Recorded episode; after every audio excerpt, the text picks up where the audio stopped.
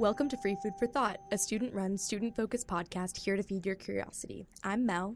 I'm Bryn. And today we're here with Dr. Kathryn Matthews, the chief scientist for Oceana, the largest international organization dedicated to protecting the world's oceans. Throughout her career in research and advocacy, Dr. Matthews has worked in environments ranging from the Arctic ice caps to Capitol Hill, international treaty negotiations, and the waters of the eastern tropical Pacific. She has also worked and collaborated with the International Seafood Sustainability Foundation and Pew Charitable Trusts, along with the Society for Conservation Biology's Board of Governors, where she has been the Marine Section's Board of Directors as president from 2017 to 2019. So, Katie, we've read that one of your roles at Oceana involves tracking emerging issues, and we wanted to ask if you could speak to us about a few issues relating to oceans that you don't think are receiving significant coverage right now. Oh, well, it's a tough situation because everybody is talking about climate change. That is not an emerging issue. That's a thing that we've known about for a while. Uh, but understanding how climate change is affecting the oceans, and I think more interestingly, how the oceans are can be more than just a victim of climate change, but can be a solution. So that solution space uh, around shifting diets, around uh, renewable energy from the ocean, uh, reducing shipping emissions. There are a lot of things out there that I think are really interesting in terms of what the oceans can do for us, not just what we are doing to the oceans. And so, one of the things about Oceana I found particularly interesting was that linking of your messaging to um, not just why the environment matters as a whole, but how um, our food sources are super affected by um, how sustainable our oceans are and how clean and preserved they are. And so, could you kind of speak about using maybe a more direct motivation or an immediate danger to humans as a way to get people to care about your issue?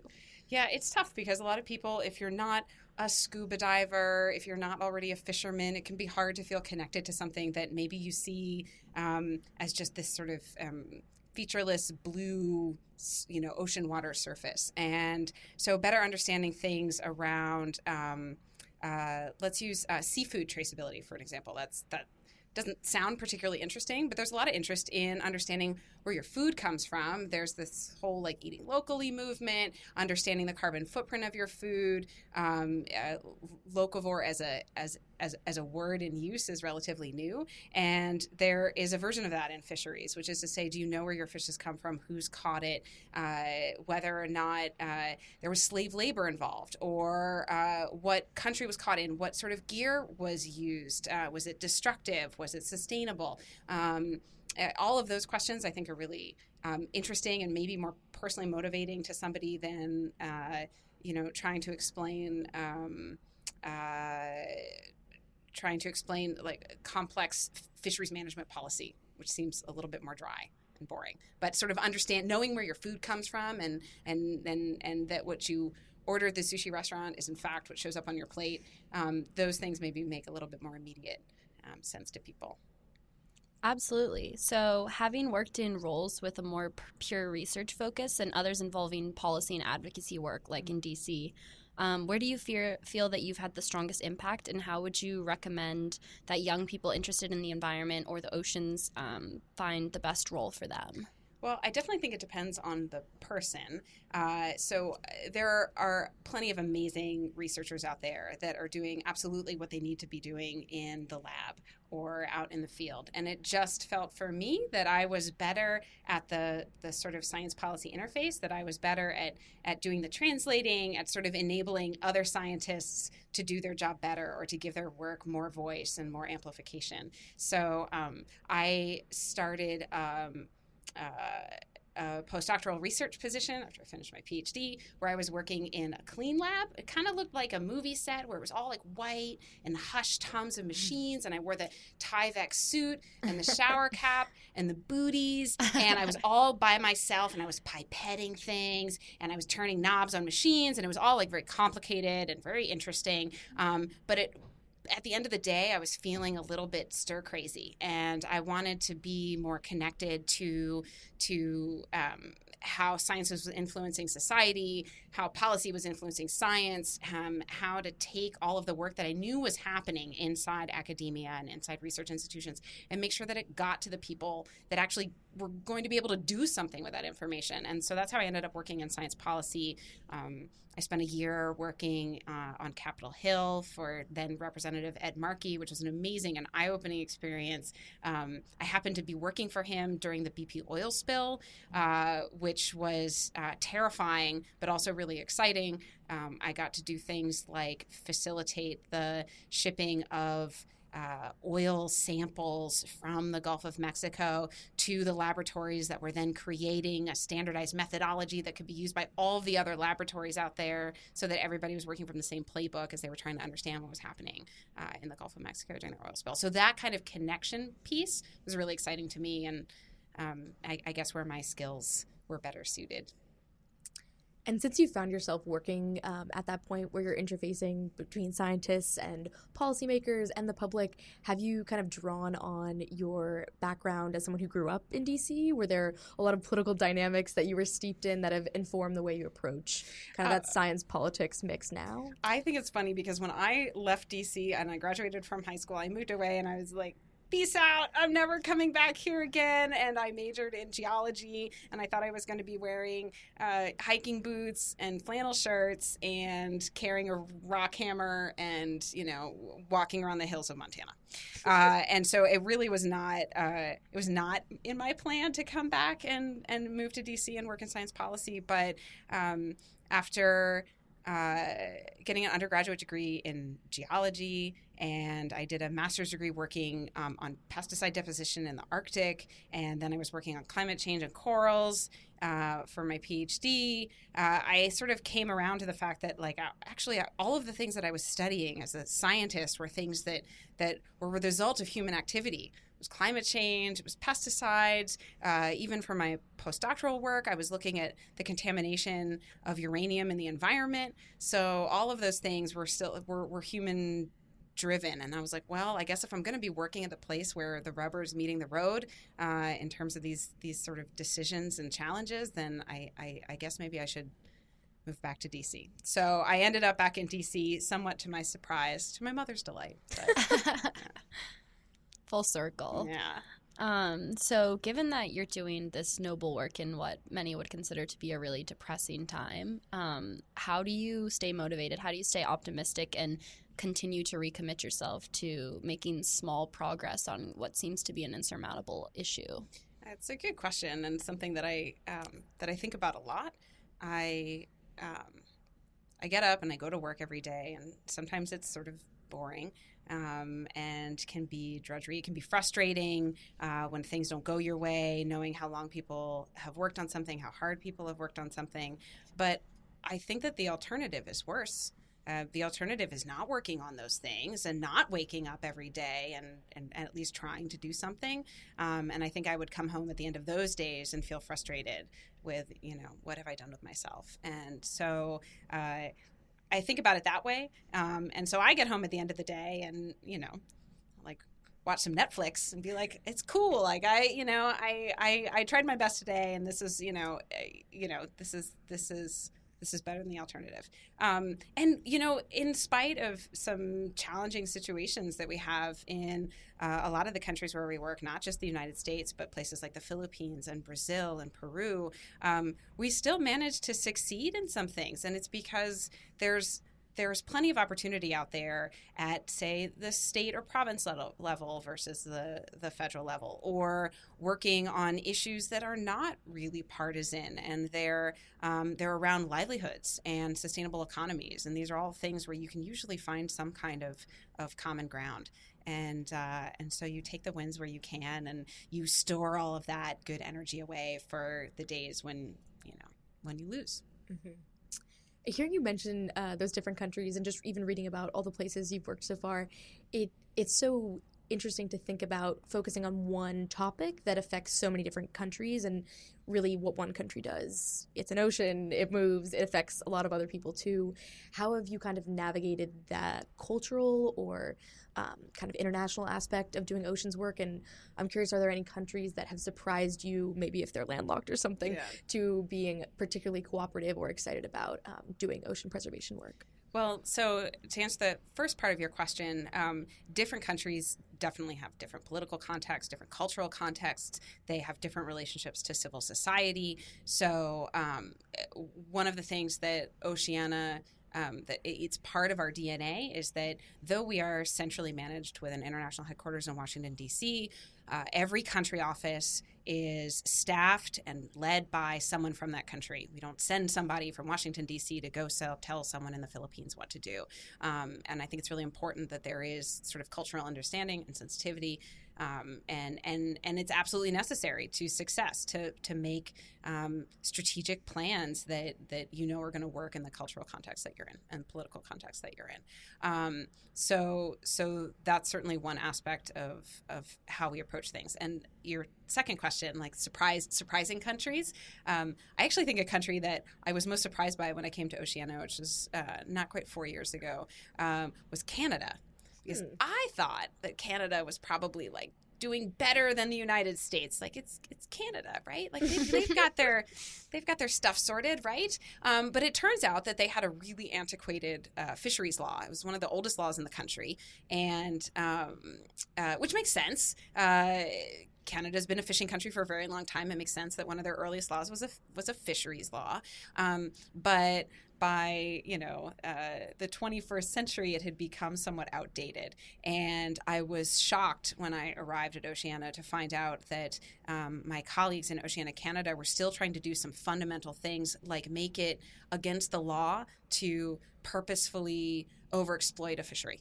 Like it was wow. it, that was okay. That was you were allowed to do that which is not the case in the united states. In the united states um, you cannot legally overfish uh, a fishery and if something is overexploited you must make a plan to rebuild it so that was something that Canada didn't have. And that also meant that if the fisheries minister, which had sole discretion to set limits on things, just came up with a number, there was no legal recourse really to try to um, uh, change his mind. Uh, in the United States, you can sue the government when it doesn't follow its own laws, but in Canada, the law was so weak you you had no standing. There was nothing to sue mm. on.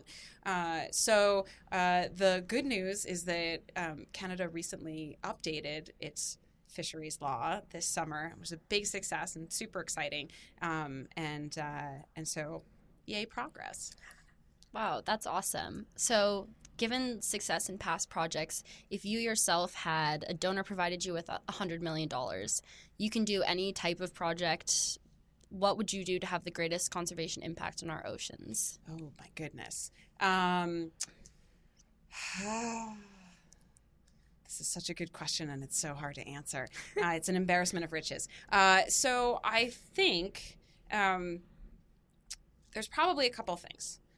One is, although it is not sexy, uh, implementing straightforward and very reasonable fisheries management is something that we know what to do. We have the recipe for it, and it's just a question of implementation. And there are so many countries in the world where fisheries are incredibly important to them. Lots of countries, um, particularly in the tropics, uh, uh, rely. Uh, rely on fisheries for for livelihoods and food security and it's those same countries that are going to be most negatively impacted by climate change. So if they don't have their house in order if there isn't good fisheries management in place then they are going to be um, in even more dire straits uh, when the oceans start becoming even more warm and the ability of those oceans to actually um, be productive is decreased.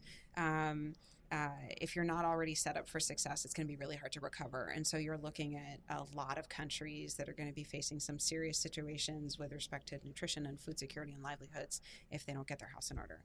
And it's not as sexy as making like a super giant MPA, uh, largest park in the world, you know, something like that. Like those things are really good and important, but people are already doing them. Um, I think that this is the hard, like, yeoman's work of just getting, you know, generating political will, putting resources into place, setting straightforward science-based quotas for fisheries, all of that sort of thing, um, is is where I would put my money. Mm-hmm. So you say that that policy might not be the sexiest, and it seems like a lot of the work in oceans is um, complicated and maybe hard for people to digest. So, outside of traditional means of mainstream news and um, academic research, mm-hmm. what have you found to be the most powerful ways that environmental experts have engaged the public? And are there maybe any artists or public exhibitions that you thought about collaborating with or would be really excited to do that if it were a possibility? Oh my gosh, I don't know about artists and public exhibitions. But one of my most favorite outreach tools, um, and uh, I wish maybe some of my $100 million I would use for this, is the um, uh, NOAA has this um, research vessel, the Okeanos, um, and uh, and the EV Nautilus is another one. These are um, uh, research vessels that have ROVs that go down to the seafloor and they live stream mm. what they see and it is it can be sometimes like a lot of like putt putt putting along like the very very very deep sea floor looking at like maybe a lot of mud and like an occasional fish that swims fast but every so often you see something amazing. Mm-hmm. and in fact just today the nautilus found a whale fall um, it was zooming around, I think, a seamount, and it came across a whale, dead whale, had fallen to the bottom of the seafloor where there is not so much to eat. So when a giant like plate of food shows up on your doorstep, you know everybody and their brother gathers around the whale and and eats it. And then you're left with like this amazing like, perfectly articulated whale skeleton. Um, but anyway so they came across this whale and there were there were all kinds of like fish octopus. I mean there were like crazy crazy amount of of critters. It was a party. And um and you kind of get to see that like even in like the deepest depths of places that we've never seen. Like we know less about the seafloor than we do about the surface of the moon right? Um, that there's still all these like sort of amazing things happening down there that we don't even know about. And uh, and so i think sort of having these live streams like getting beamed into somebody's desk like you know they've got it open at work and then all of a sudden they hear all of these scientists like freaking out because they come over a whale fall um, can be really exciting um, and engage people in a way that they might not have otherwise thought of. Or the sad flip side is that you're zooming along the seafloor and you see like a Coke can or something. and you're like, oh, wow, wow. So, or a plastic bag or something like that, which you do see. So, so, on a personal level, what can we as individuals do, you know, to prevent that Coke can from messing up the live stream and kind of just generally to help the health of our oceans? Uh, well, on the pollution issue uh, specifically, um, there are a lot of people working on ocean plastics in different ways. Um, there are people that are working on cleanups. There are people working on trying to increase recycling. Um, at Oceana, our position is that if your tub is overflowing, you don't grab a mop, you turn off the tap. Um, and and we think turning the tap off is reducing the production of plastic, especially single use plastic. And unless we do that, we're not ever really going to solve the problem. Um, we're not going to solve the problem by cleaning things up, and we're not going to recycle our way out of the problem.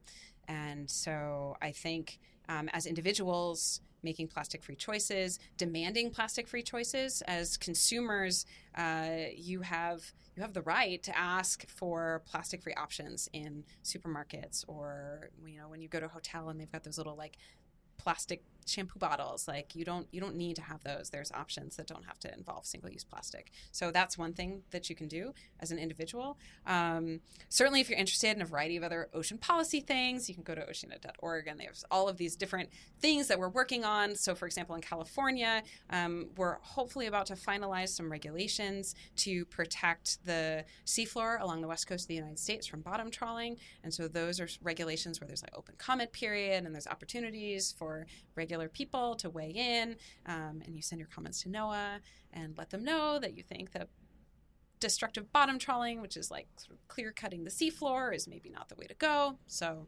um, there's opportunities like that too. Mm-hmm. And we're running out of time, but we'd love to ask you one more question. Usually we close with asking our guests about their personal definition of success, but in your case, we'd love to know how you gauge success in your field of work. So, are there specific goals you have for yourself, your organization, or the field as a whole as you make your way through your career? So, I can answer the organization question relatively easily. Um, so, Oceana is an, a, a campaign-based organization. We run campaigns. There are other NGOs out there. They they do projects, or they run initiatives, or they do education and capacity building. So we run campaigns, and what that means is that we're focused on finding. We all of our campaigns are are encapsulated in usually a single sentence. The goal. Uh, we want X decision maker to enact Y policy by Z date. Every single one is like, and we either win or lose. And maybe we lose uh, because the decision maker lost an election and all of the priorities of the country changed. Or we lost because um, uh, we didn't get something passed through Congress, which is not an uncommon thing these days. Mm-hmm. Um, and then we might amend our goal and we might try a different tack. Or we might decide, you know what, this isn't going to happen. We're going to pick something else that we think we're going to have a, maybe a better better chance of being successful at. Um, so if we are winning our campaigns, we are meeting our goals. And um, that is actually provides very nice clarity when you work in a really messy space. It is sometimes really nice to know like are we winning or losing? Are we hitting our milestones? Are we making our way towards a towards a campaign victory or are we not making any progress? So and these are things that we report to our board of directors 3 times a year. Um, everybody ha- you know sort of knows what they have to do and knows what victory looks like. And um, that's that's some nice clarity in an otherwise very murky space. Great. Well, thank you so much for coming to talk with us. And to all of our listeners, remember to stay hungry.